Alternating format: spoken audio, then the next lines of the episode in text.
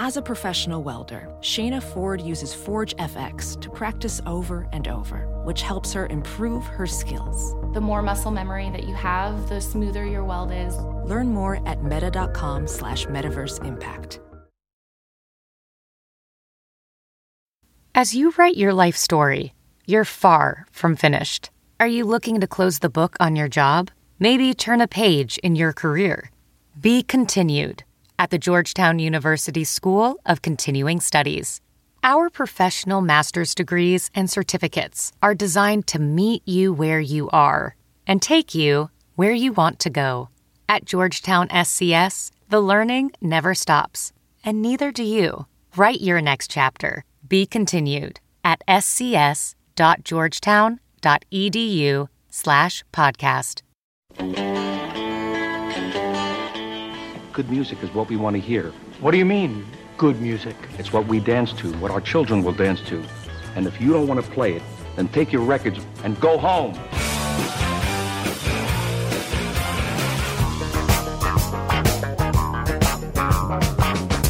Did you have a band?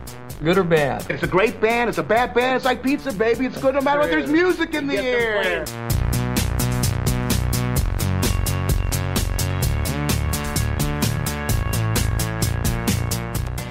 For a long time, if you asked Paul Westerberg about a replacements reunion, he would have cracked you over the head with his guitar.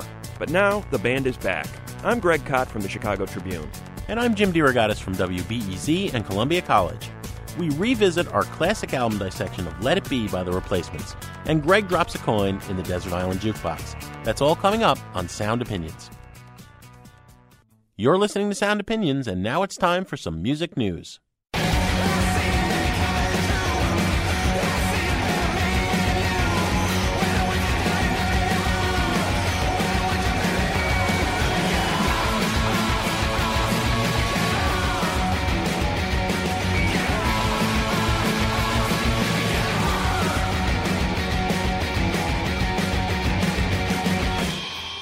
That's the Canadian trio Metz with their song Get Off. And Metz is one of the bands on the shortlist to win its country's Polaris Music Prize. Other nominees include Metric, Colin Stetson, Young Galaxy, and six other Canadian artists, and we're going to find out the winner on September 23rd. At the time of this recording, we don't know who the winner will be, but a lucky few of you listening in different markets and on podcasts will already be the wiser. But with Canada having quite a decade in terms of its contribution to music, we wanted to talk to Polaris founder and executive director Steve Jordan about what's in the water up there. Steve joins us now from the CBC in Toronto. Steve, welcome to Sound Opinions. Uh, thanks for having me, fellas.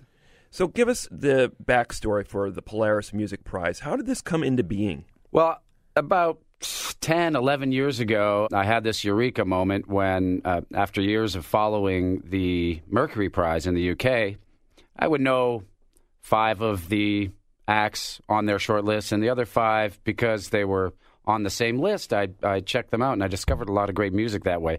At the time, I was uh, doing A&R for Warner Music in Canada, and as it turns out, a lot of the bands that I that I was trying to champion went on to some success worldwide, like Metric, Broken Social Scene, Feist, and oddly enough, ended up getting nominated for Polaris uh, a few times, and uh, at least in one case, winning. And you know, we'll see what happens as Metric is on the shortlist this time. So we were inspired by the Mercury Prize and also the Giller Prize, which is an award for fiction in Canada. And we just thought maybe there is some sort of predisposition in Canada to create another music award that doesn't count sales and purely counts critical opinion. Well, for listeners who don't remember, the Mercury Prize is the uh, the British music industry's honoring of the best recordings of a given year. Greg and I talk about it each year when that list comes out. We've talked about the Polaris Prize, and we talk about the Grammys. and you know, Steve, I mean, despite the stated mission of the Recording Academy to honor artistic excellence, it always looks to us as if they're honoring sales achievements and or making good to an artist who really should have gotten some prize 20 years ago, but now they're going to give it now. Uh, Right. We endlessly pick on the Grammys. Tell us the difference. Well, the Grammys are voted on by, I believe it's a, a membership, but you have to have a recording credit uh, to your resume. So I know that there's been a lot of A&R people or label people who have gotten, um, uh, let's just say, creative credits on albums so that they could qualify to vote for the Grammys. The difference uh, between us, and actually the difference between us and the Mercury Prize as well, is there's no submission process. In other words, there's no fee that you spend and submit your recording to the Polaris jury. And the Polaris jury itself is different. It is entirely made up of music journalists, bloggers, broadcasters, anyone in media who covers music either for a living or a serious hobby in Canada. And we have over 200 people.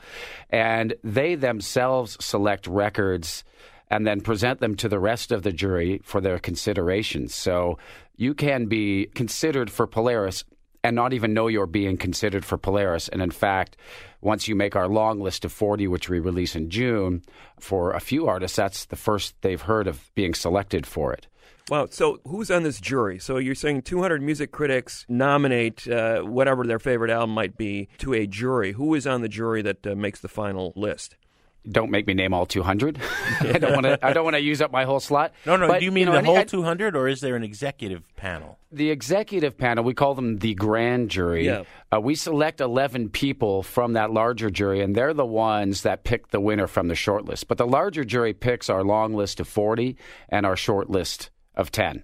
We have an ongoing year round private discussion online wherein anyone on the jury it can be a small college radio station it can be somebody writing for music for the biggest daily paper in canada they can bring forth a title for suggestion to the rest of the jury. Once they do that we'll go to the rights holder for that particular record and we'll get permission to upload it to a server and then it's available to everyone on the panel Steve, we should talk about the diversity on this year's list. You have this art punk band, Godspeed You Black Emperor.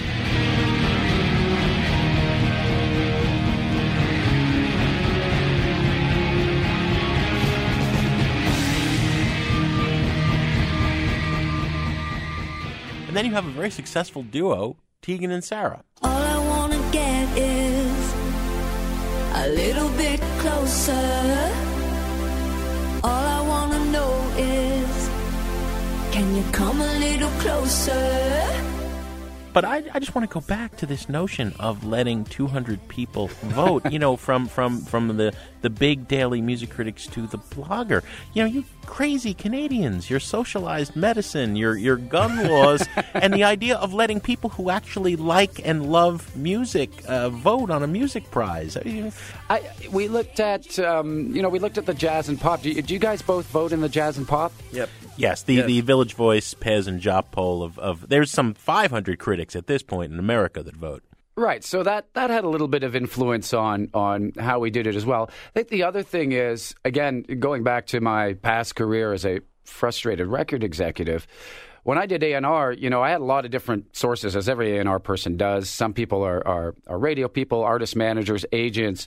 But I found that for musical quality, the best opinions that I got, the best tips that I got were from music writers because they and and it, they would be on things before anyone else. Can I can I Um, just take a moment yeah. to savor Yeah. that, Steve? I think Greg and I have had uh, you know a combined 65, 70 years as music journalists, starting as DIY fanzine guys. I've never had any A and R person ever say that to me. Have you, Greg? No, not lately. Okay, gloating over. Right. But but you know your background as as someone from the industry. What do prizes mean today? Now that the major label system is is uh, collapsing, people talk about gatekeepers. There are fewer gatekeepers than, than ever, but that means this avalanche of new music coming at you all the time. So how do you find the stuff that's going to be great? Yeah, I mean that's that's one of our stated objectives. That's one of the models. It's like we're just we're one of many filters that are out there, but our filter is a little bit finer because our filter is made up of 200 different filters. In terms of the benefit that it has, it, it, it's what you'd expect, I think, for for some artists. It can raise them a degree in their career trajectory, sales, uh, you know. But for other artists, they don't really need that attention from us. I mean, we've we've had Drake nominated, we've had you know Feist nominated, win Arcade Fire. They're beyond any need for the promotion that that we provide. But what's great about their embracing of our process is they get to you know the high tide floats all boat argument is if other bands are on the same short list as Arcade Fire, yet they've they haven't sold more than five thousand copies, some people are going to take that seriously and pay attention to it, especially music lovers, which is our prime audience. You've got an eclectic list uh, for 2013. What about uh, the range of nominees? This seems to be fairly typical. And when you talk about a range that goes from, say, a hip hop group like a tribe called Red.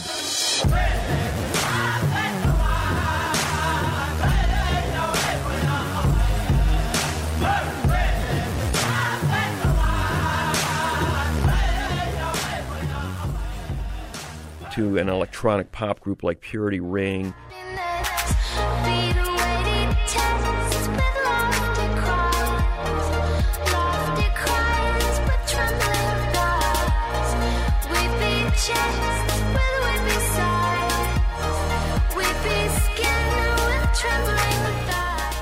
Is it in your intention to sort of diversify the nominees? Is there some kind of methodology behind the nominees so that they're all not from the same category musically, or is that just sort of happened by luck of the draw? It's really luck of the draw. And for every person that says, what a diverse list, there's also someone else who complains that the list excludes X, Y, and Z. So, um, you know, people are constantly on us, and we like to think they are because they care, to broaden the scope of what we do. So we're, we're challenged with that every year.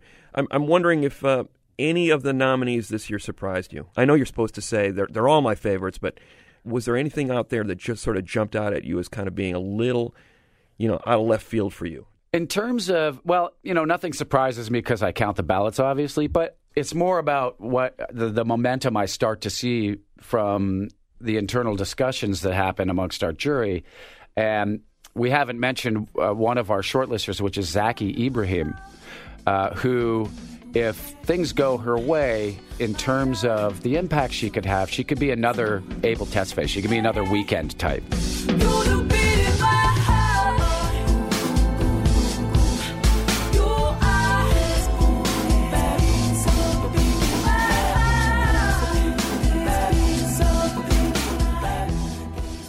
We've been talking to uh, Steve Jordan, the founder of the Polaris Prize in Canada. Steve, thanks for coming on Sound Opinions. Thank you very much.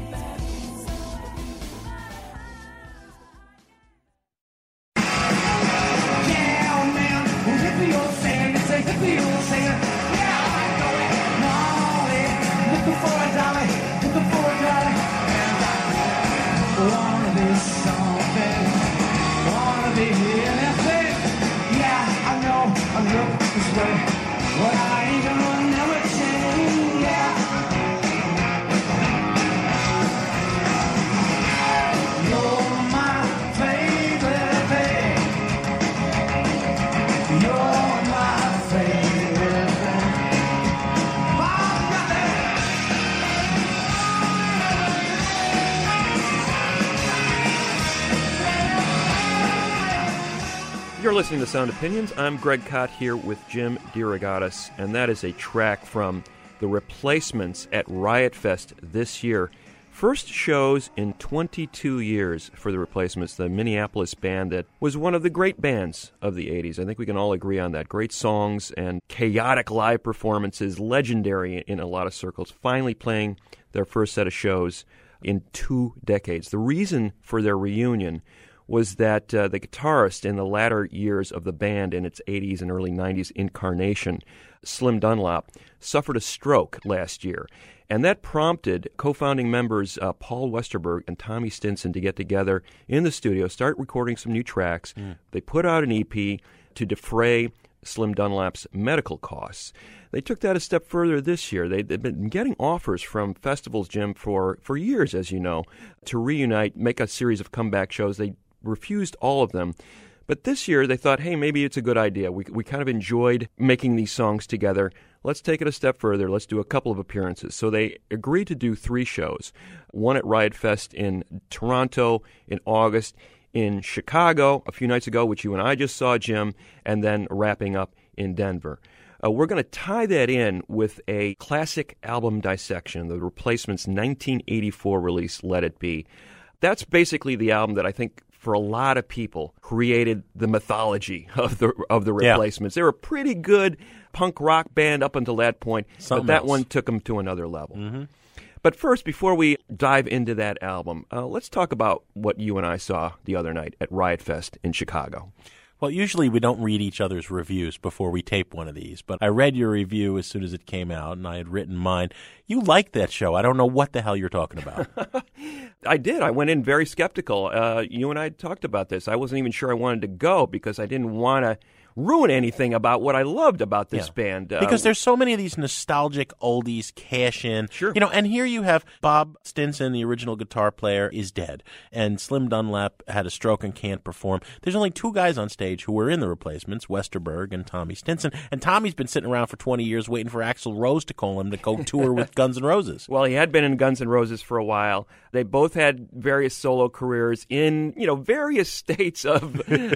Lack of success. yes, the success maybe wasn't there. Maybe they had run into some just inertia. You, you, you sort of sensed like what's what's going to happen with these guys? Are they just going to retire? Yeah. But I think uh, I think Slim Dunlap's medical issues really did galvanize them in a way that they hadn't felt for for a number of years, and they realized, hey, we enjoy playing together. The one thing about reunions, about comebacks, the nostalgia element. You know, you and I are both on record as saying, you know, nostalgia is not really where the heart of rock and roll. It is the enemy of But- all great art. But there is a cynical cash in aspect to nostalgia. And then there's the nostalgia where it's it's just fun. Let's let's do a few shows.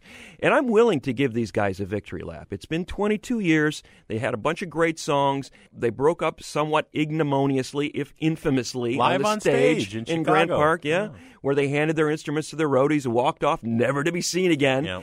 you know, they deserve a few shows, and I think they approach it with the right attitude. They were, they were having fun. Everybody was expecting is it's going to be a train wreck.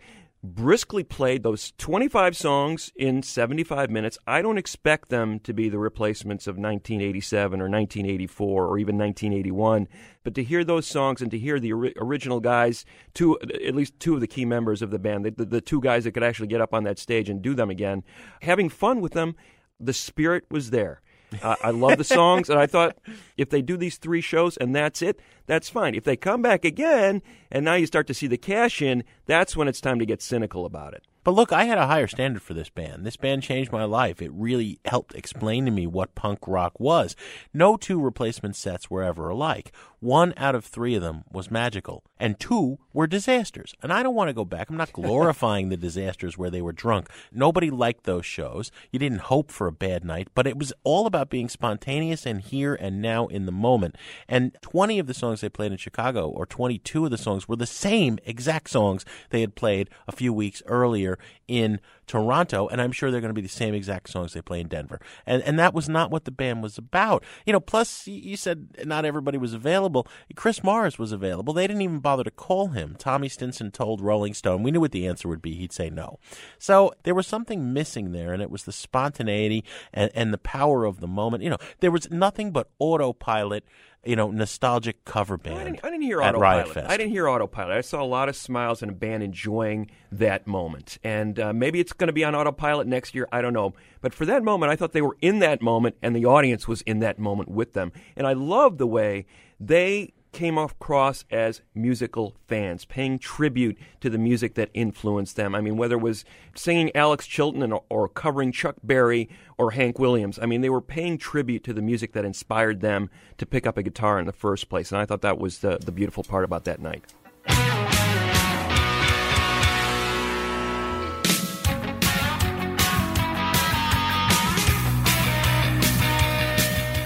You liked it, Greg. I wasn't so hot on it. What is a successful reunion show? Let's throw this out to the listeners. What reunions have worked and which ones haven't? Give us a call on our hotline, 888 859 1800, and we'll air your comments. Coming up on Sound Opinions from WBEZ Chicago and PRX, we get into the album Let It Be with Minneapolis music writer Jim Walsh. And later, Greg's a man alone on a desert island.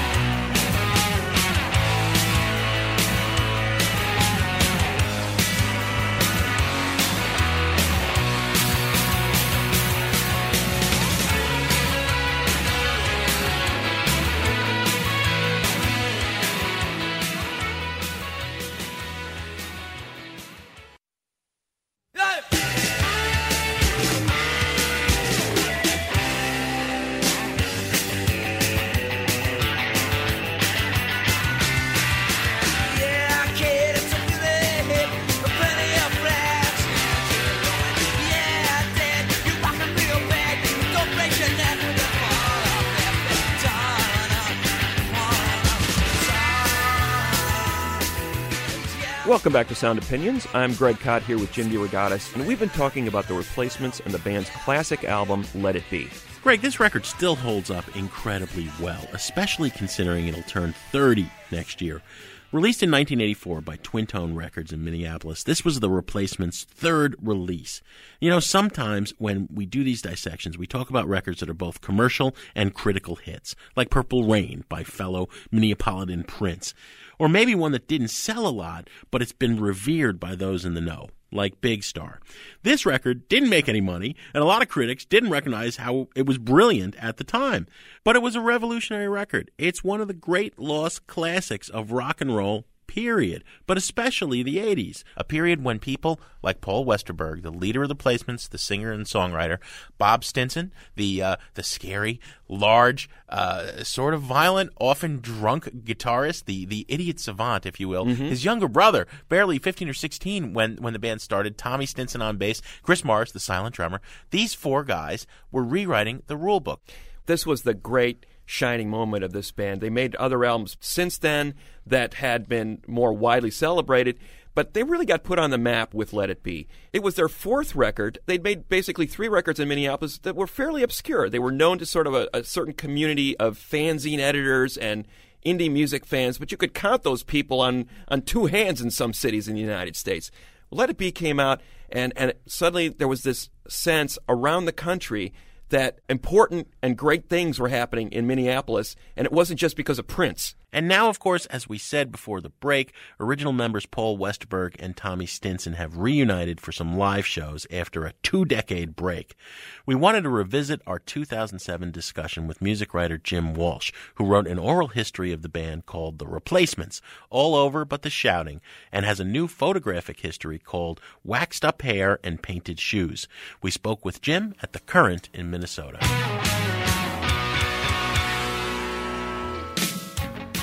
You were playing in bands alongside the replacements. I believe you were at their first gig Sure, in yeah. Minneapolis. You were kind of with them every step of the way. You were an It- eyewitness to history, Jim.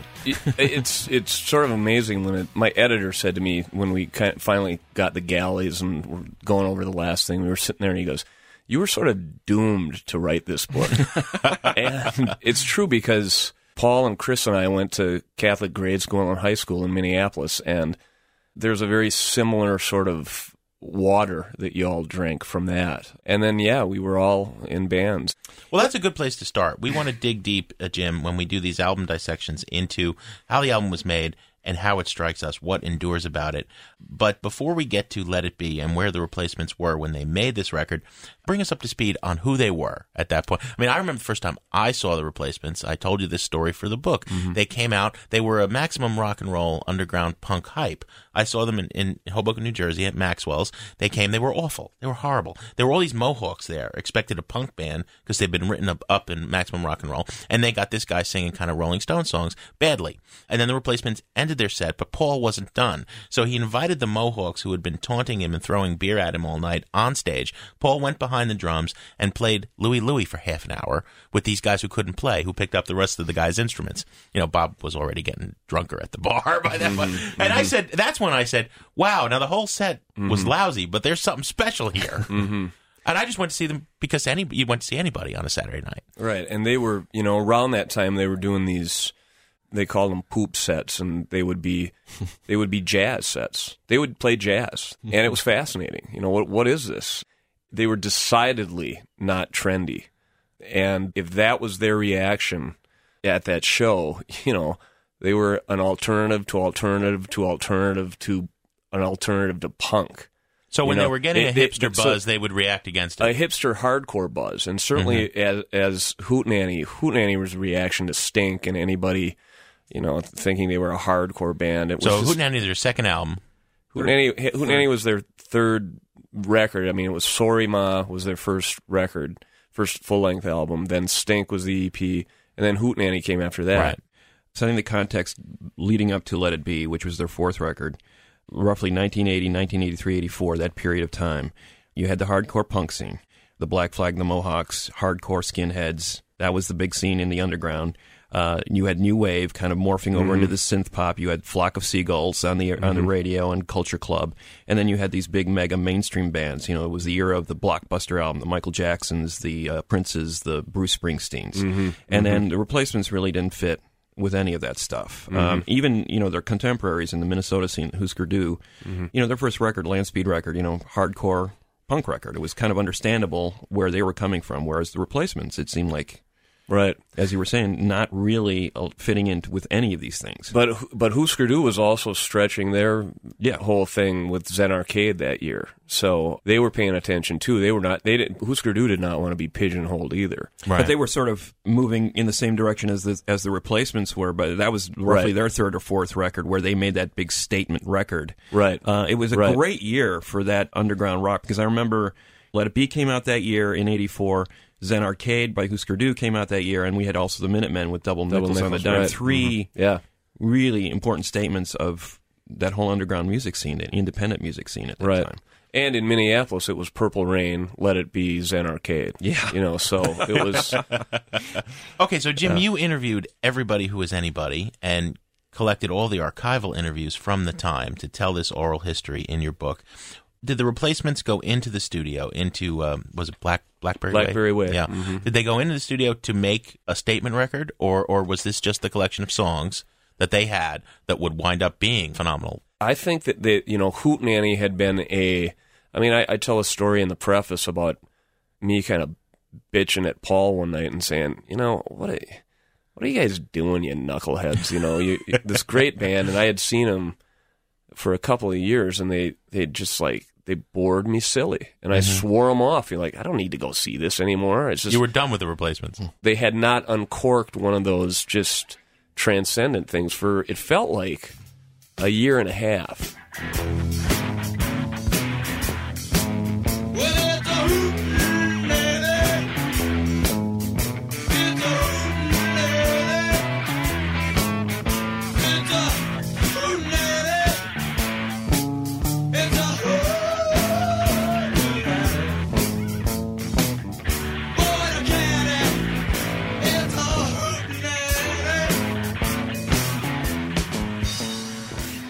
So the Hootenanny was that, and it was mm-hmm. around that time, and they probably were just getting bored with themselves. Mm-hmm. Also, they had toured with REM, mm. and I think they, that it probably made them feel like a real band, and like, wow, this is this is something that is viable. Beyond that, it's just I think it's just as an aesthetic thing. I think they just, you know, Paul's songwriting just ratcheted up. Why? You know, Where did that come from? Because as we said, the, the first three records they had little gems that said this could be a great band that could write great songs. Right. But then there was a lot of noise. And then suddenly, Let It Be is the exact opposite. There are bursts of noise. Tommy gets his tonsils out, right? Right. But song after song that is just so deep and moving, and like, where did this come from? I guess that I would I would say that probably the REM tour. A lot of people were writing about him, and that that affects an artist. You know, Peter Buck's calling you the greatest rock and roll band in America. Uh, you step up a little bit, I think. But but still the sense of humor. I mean, because Greg and I have interviewed Westerberg any number of times. Refuses to take himself seriously. I mean, there, mm-hmm. there are a lot of people, Jim, that we've all interviewed mm-hmm. that are happy to be the new Dylan mm-hmm. and that are being the Well, let me tell you how I came up with that lick, Jim. yeah exactly. It came to me in a the source of my brilliance stems Yeah. from you know Westerberg seemed really even more so than many people freaked out when people would begin to talk about how deep Unsatisfied was, how deep 16 Blue was.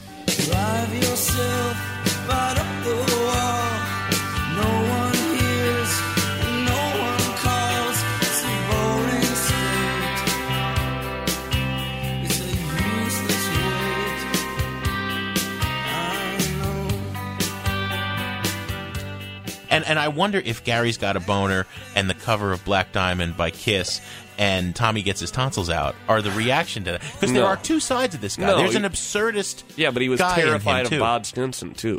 All right, no, you're not telling. I mean- explain, Jim. I- Explain. No, I think that that is very much at the crux of why they were great. If you're in a band and you're the guy, and all you've got is yes men, yes, yes, yes, yes, yes. Oh, great idea, great. Yeah. It's it's a horrible rock band. So it's like you got Bob Stinson on your left, Yeah. and Curtiss A says this very well in the book too. Kurt knew those guys before they were the replacements. He knew he he practiced in this band uh, next to the Stinson's house. There's a longtime Minneapolis right. rock scene stalwart. Exactly. Yeah. Exactly. Kurt is like the Dean of Scream in Minneapolis. He's, Right. He's and but he says that Bob would come to practice and watch those guys and just sneer. So six But Bob- foot six he- foot something, about two hundred fifty pounds, right? Yeah, yeah, yeah. A, a, a presence Yeah. who would sometimes I remember memorable sets. One where he wrapped himself in cellophane Mm-hmm. to play at CBGB's. Another where he was wearing like a baby diaper. Mhm. And tutus. Don't Yeah. forget the It's very P funk when you think about it. It was very P-funk. I don't know if that's where he got it, and sort of scary because he was Well, yeah. drunk and tottering and teetering. But all- you, you didn't know when he came up to you whether he was going to slug you or give you a hug. right. I think it terrified Paul more than amused him. And it's just Wow. imagine So you're saying Paul didn't get feedback from the band; he was had to get it from outside. Bob was like a hardcore critic on Hmm. on his left, and anyone who's ever been in a band knows what that dynamic is. It's it's very much like you bring a song to the band and they go, "What is this?" And then you then you got to come with Gary's got a boner or I hate music or or, Mm-hmm. or whatever because it's you can hide behind that.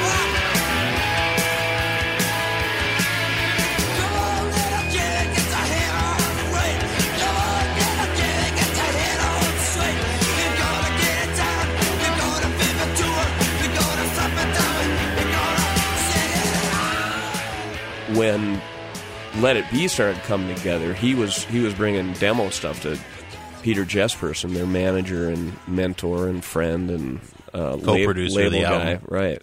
Peter acted as a muse. I'm not saying Paul was writing for Peter, but that was a very sensitive outlet. Jesperson it sounded like was the one voice that Paul could look to when he wanted to write these more sensitive songs that the other guys were just going get this out of here. Right. It's a right. Brian Epstein kind of thing in Yeah. a lot of ways. Exactly. Exactly. You know, in later interviews, he would sort of fess up to the idea that he had to sort of s- uh, summon up his courage to write the Unsatisfieds.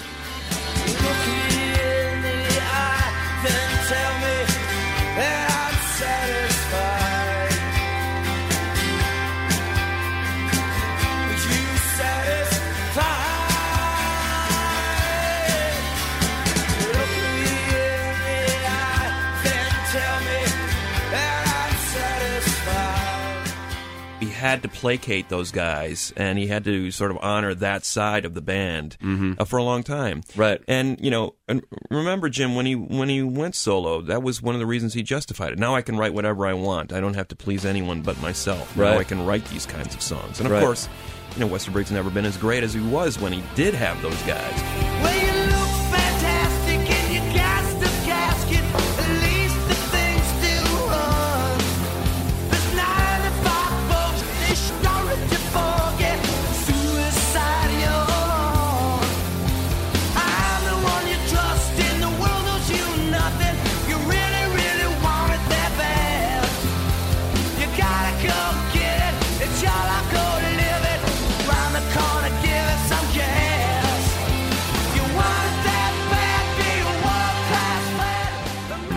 So it was a really um, a beautiful moment in time for this band.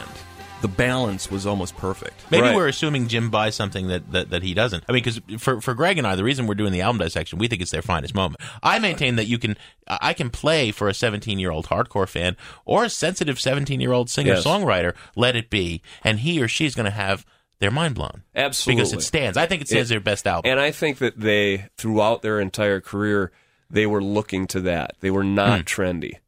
And Mm-hmm. I, I agree. I mean, I, and that's the thrill of putting this book together is that, you know, this Christmas there's going to be, you know, some cool uncle or aunt or somebody is going to give some 16 year old kid and go, here, this is why I'm so screwed up.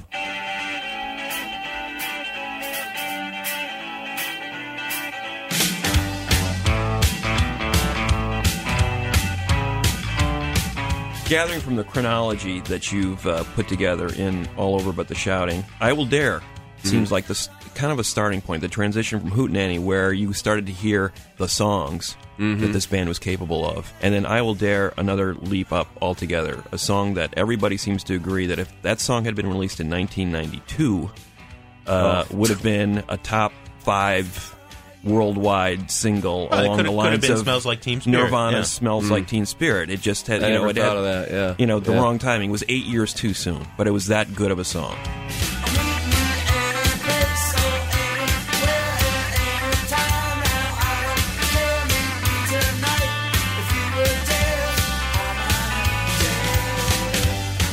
the reason we seize on "I Will Dare" is because it's a pop song. Yeah, and it's it's it shimmers coming out of every any speaker dashboard mm-hmm. or show you're at.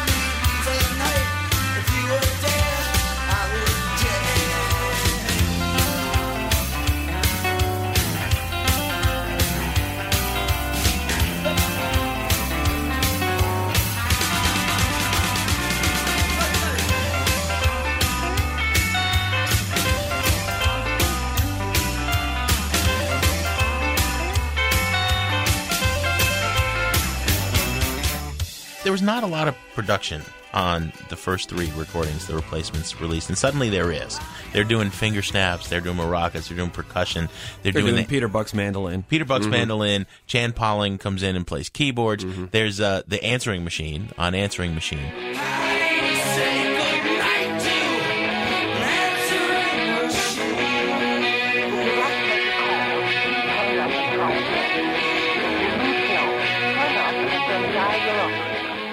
Were they starting to have fun in the studio? I mean, I you get the impression when you listen to Mm-hmm. the replacements stink and Sorry Ma forgot to take out the trash. Th- these were records made in like two hours, Mhm, and they wish mhm. they could have done it in thirty minutes. Paul even said he likes producers who work fast, and that's very understandable with rock and roll, especially. It's like, you know, you've written the song, you want to get it down as you as you have written it. You want that spirit encased or something. I think there was a sense, a real respect for the songs, and so I think that they just went, you know, we have to render these as imaginatively as the songs are written.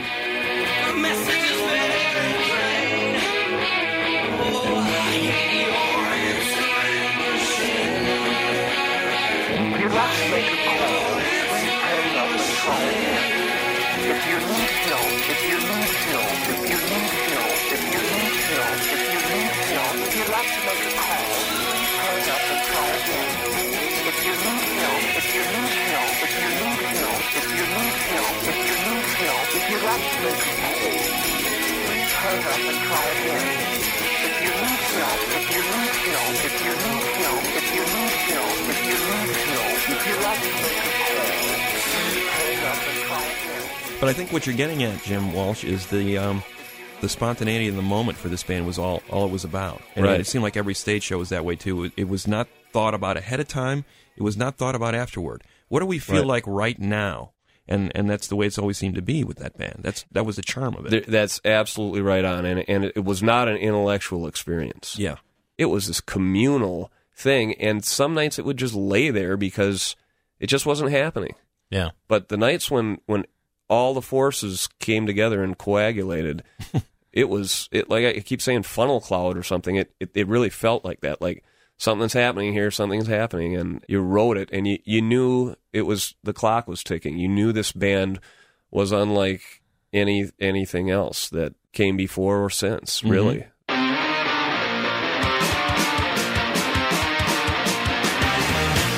We want to thank Jim Walsh, our friend and a colleague with the replacements all over but the shouting in world history. Jim, thank you for being on the show. Thanks, you guys. It was a pleasure.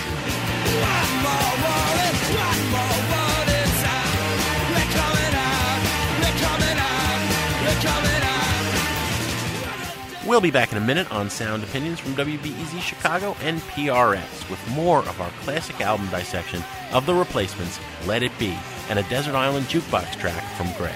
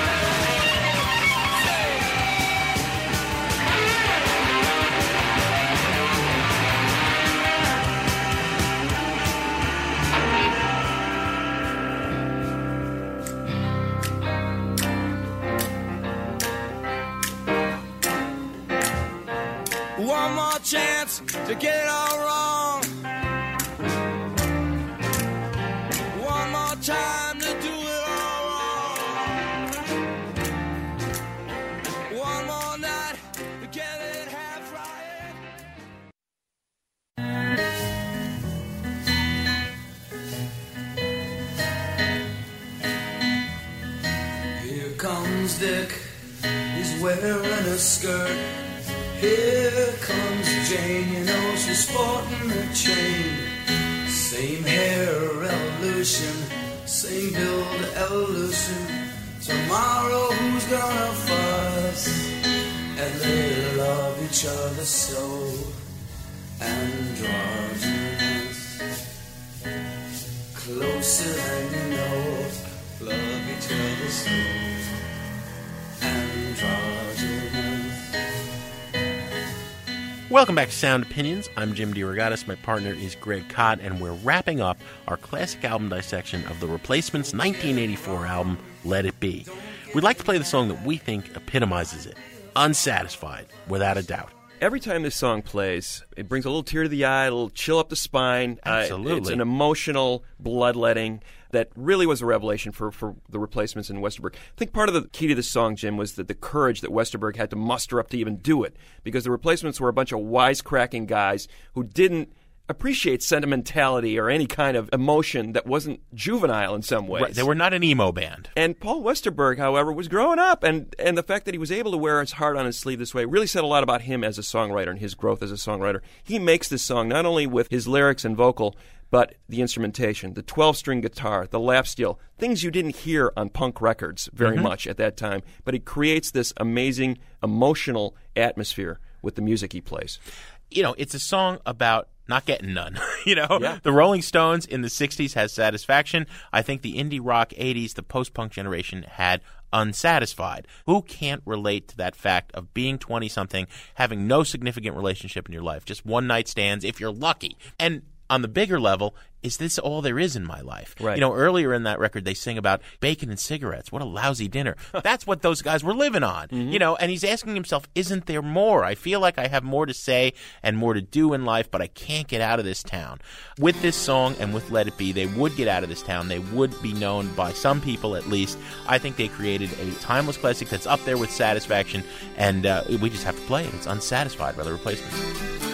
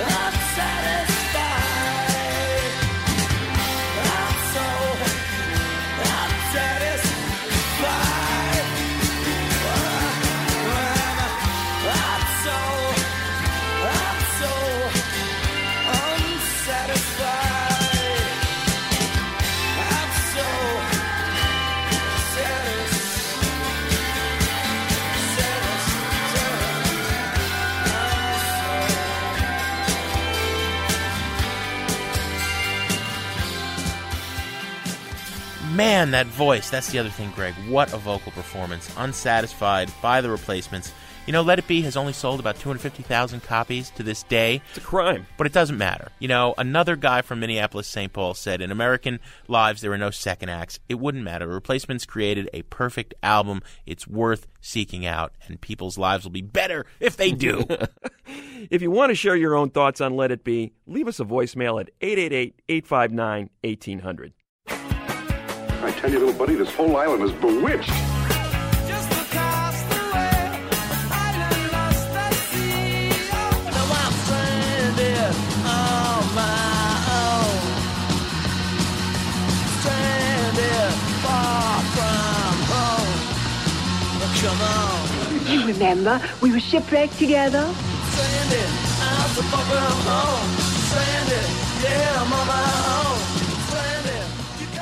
As often as possible on Sound Opinions, one of us takes a trip to the desert island and plays you a song on the jukebox that we cannot live without.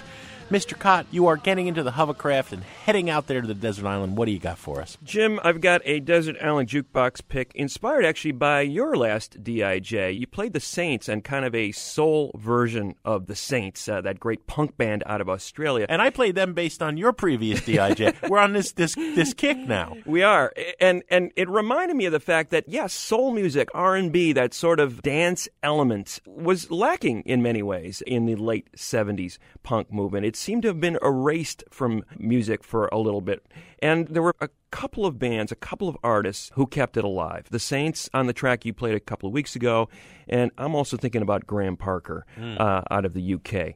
He was a contemporary, people like Elvis Costello and the Clash and, and, and the Sex Pistols. So he was sort of put into that punk movement. He was a songwriter who was uh, working a series of dead end jobs and a serious soul fanatic. He met this band, The Rumour, a bunch of pub rockers from London who were excellent, versatile musicians, looking for sort of a visionary leader, somebody who could who could write some great songs that they could play on.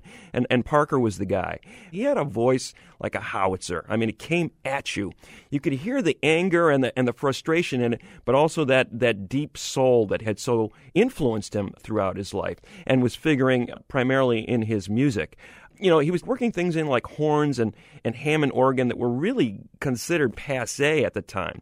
And what he said was, I'm really looking for an antidote to what I'm hearing as this this sort of white music that has taken over everything in the UK, whether it was progressive rock or punk. I want to bring back some of that Stax and Motown stuff that influenced me so much as a kid. The track I'm going to play is called Pouring It All Out, and it's basically Graham Parker's manifesto saying, My reason for being is to get up here and the ability to sort of pour it out like those great soul singers like Levi Stubbs and Smokey Robinson and Marvin Gaye and Sam and Dave, those guys that influenced me as a youngster growing up in England. It's Pouring It All Out from Graham Parker on Sound Opinions.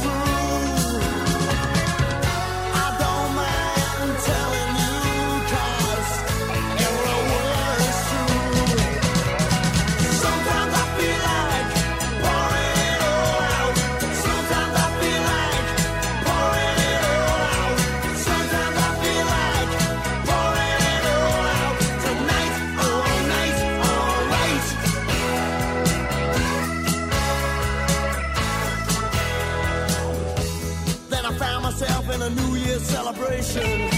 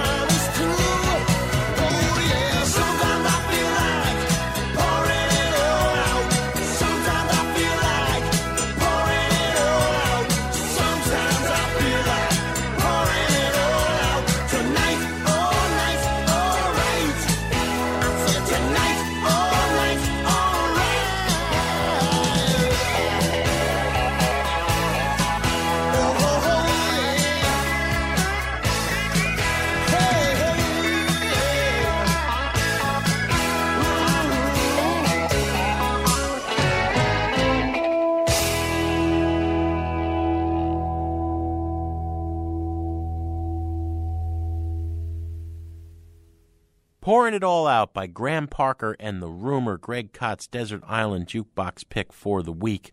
What do we have on the show next week, Greg? Next week, Jim, a live performance and interview with the great UK band Savages. Greg, as always, we have some thank yous to say on the way out.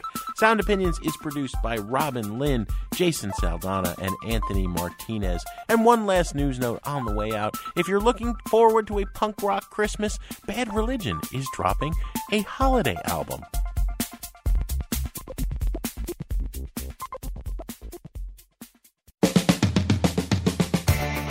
Sound Opinions, everyone's a critic. So now it's time to hear what you have to say.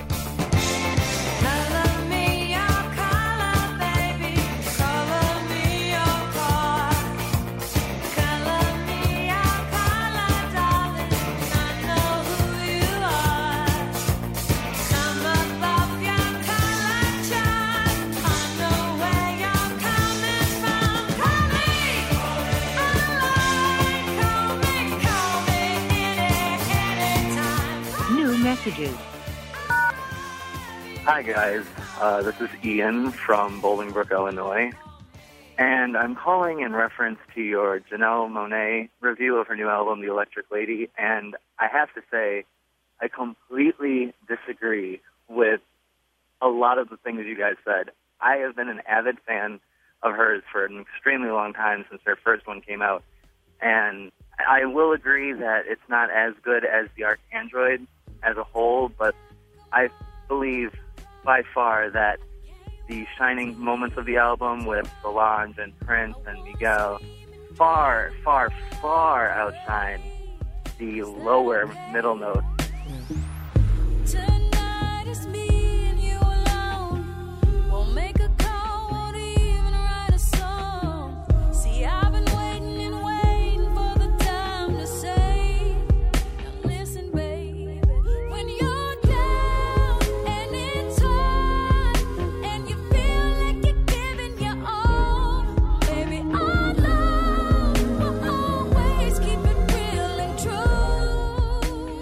I just hope that the next time she comes out with a new CD, you guys see the light, I guess. Good show. Hope you guys don't take too much offense to what I said. Bye. Hi there. My name is Mike. I live in Cañon City, Colorado. I've never even heard your show before, but I stumbled across it tonight, and it was really fun to listen to the guys from Cheap Trick carry on. Back when I was a kid in Illinois, I used to sneak into bars and listen to them when I was uh, underage, and they were great then, and they sound like they're still great now. It was really fun to hear that, and I appreciate the show that you gave. Thanks, guys. I'll try to listen again next week. Bye now.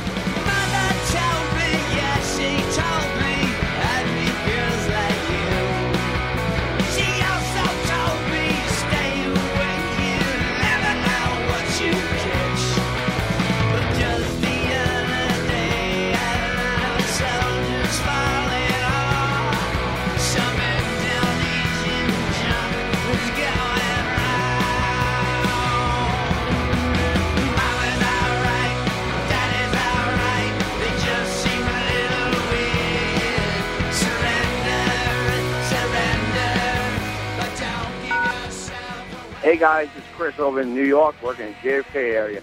I just want to really thank you for putting on Cheap Trick, not because they've been around for so long, but look at four guys, or the new drummer now too, that just sound as good as they did when they came out in the 70s. It's amazing what they can do now in the studios, but the four guys that never sounded so tight, so clean, and just so happy just being together and just doing music. You know, I really want to appreciate and thank you for uh, taking time out and having them on. Okay? All right, take care. Bye.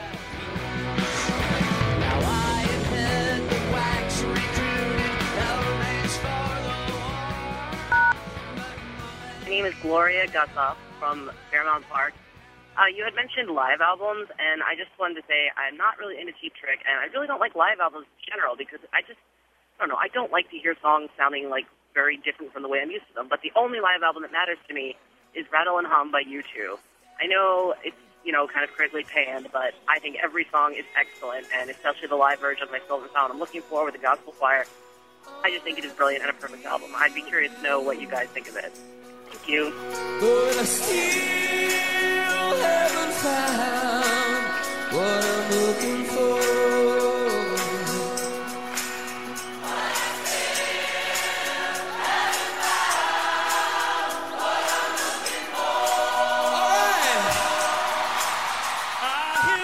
No more messages.